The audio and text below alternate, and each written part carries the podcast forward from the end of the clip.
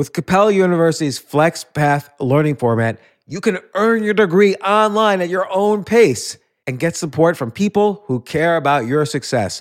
Imagine your future differently at capella dot e d u.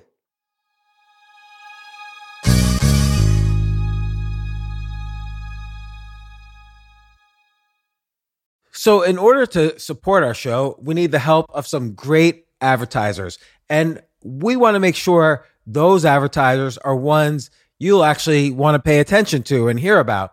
But we need to learn a little more about you to make that happen. And I would love to learn more about the audience. So go to Podsurvey, that's P O D S U R V E Y, podsurvey dot com slash James, and take a quick totally anonymous survey that will help us get to know you better. That way we can bring on advertisers and, and even content that you won't want to skip. So once you've completed the quick survey, you can enter for a chance to win a one hundred dollars Amazon gift card.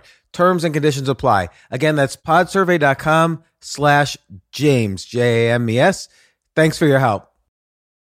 I feel like you don't write something unless you've really thought about how the current ways we think about an issue n- need to at least be questioned. Mm-hmm. And so you raise the question. So for instance, in Sapiens, you bring up, I'm going to skip to the middle, but you you you bring up the really interesting point that in ten thousand B C, the so-called agricultural revolution, where mankind starts harvesting and farming wheat, was actually a, a negative to the species in many ways. It was a positive in that we could feed a billion people, mm-hmm. but it was a negative in that we suddenly um, changed our diet to just focus on a wheat-based diet instead of plants, vegetables, animals, what we were doing before, and that our brains might have even shrunk as a result of not being aware of, you know, the three or five mile radius around us. We're just sort of focused on the, the very specialized farm work we were doing, mm-hmm. and you know, and that led to, you know, city-states and kingdoms and wars and so on as we kind of, you know, fought each other for resources. So all this became like a net negative. No, basically, for most people, life just became harder. Uh, of course, if you're a king or if you're some high priest or even a philosopher, then life was relatively good and, and better in many ways than as a hunter-gatherer in the Stone Age. But most people weren't kings and weren't aristocrats. They were uh, peasants and, and farmers and herders, and their life in many ways was, was much harder than before. Uh, physically, you work much harder. The human body evolved for millions of years in adaptation to climbing trees and running after rabbits and things like that. And suddenly you find yourself from sunrise to sunset just plucking weeds and carrying water buckets from the river and harvesting and grinding corn. And you see it in archaeological remains that uh, people begin to suffer from all kinds of problems in their backs, in their necks, in their knees. And uh, so, so the body suffers from the transition, also the mind. Life as a hunter-gatherer for most people are far more interesting. If you have to choose, even today, between going to the forest to look for mushrooms or uh, carrying water buckets from the river all day or working as a cashier in a supermarket all day, I think that going to the forest to look for mushrooms is far more interesting. I mean, even today... Particularly the, depending on what mushrooms you're looking for. Even if you look just for the ordinary kind, the edible mm-hmm. ones to fill your stomach rather than to change your mind, still it's it's more interesting. I mean, even than most people, what, what most people do today. Uh, of course, it comes with all kinds of of, of, of difficulties and, and dangers. In the forest, you have snakes, you have tigers, you have to be alert all the time. But that also means that uh, just by necessity, you develop kinds of alertness and sensibility that most of us have lost over the last ten thousand years.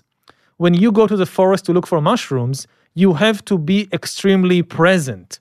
You have to be aware of every sound, of every smell, because this can be an, a, a danger signal, a warning signal that a tiger is coming. If, on the other hand, you today go to the supermarket uh, to buy your groceries, you don't need to be so alert. Uh, there are no tigers lurking between the cornflakes or whatever. So you can Tony just... Tony the tiger. Have no, you ever that's seen... true. That's one tiger that, that lurks there. But he's not going to eat you. You're right. going to hit him. Uh, um, and so you can just go there and, and, you know, stare at your mobile phone while you're doing it, texting messages and not even being present in the supermarket. So in terms of these basic human skills, to be present, uh, to, to be able to listen, to be able to smell, to be able to taste. Um, life was much more colorful and rich uh, ten thousand years ago. And yet history will, will sort of pose this as a positive because we were able to, to grow to a civilization, a species of eight billion people.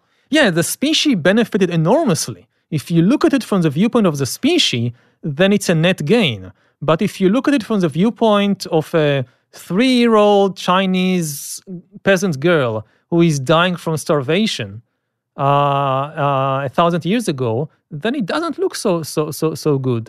I mean, people as individuals paid an enormous price for our collective advance as a species, and most history books, of course, celebrate the advances of the species and tend to forget about the hard life of the individuals that make make all this possible.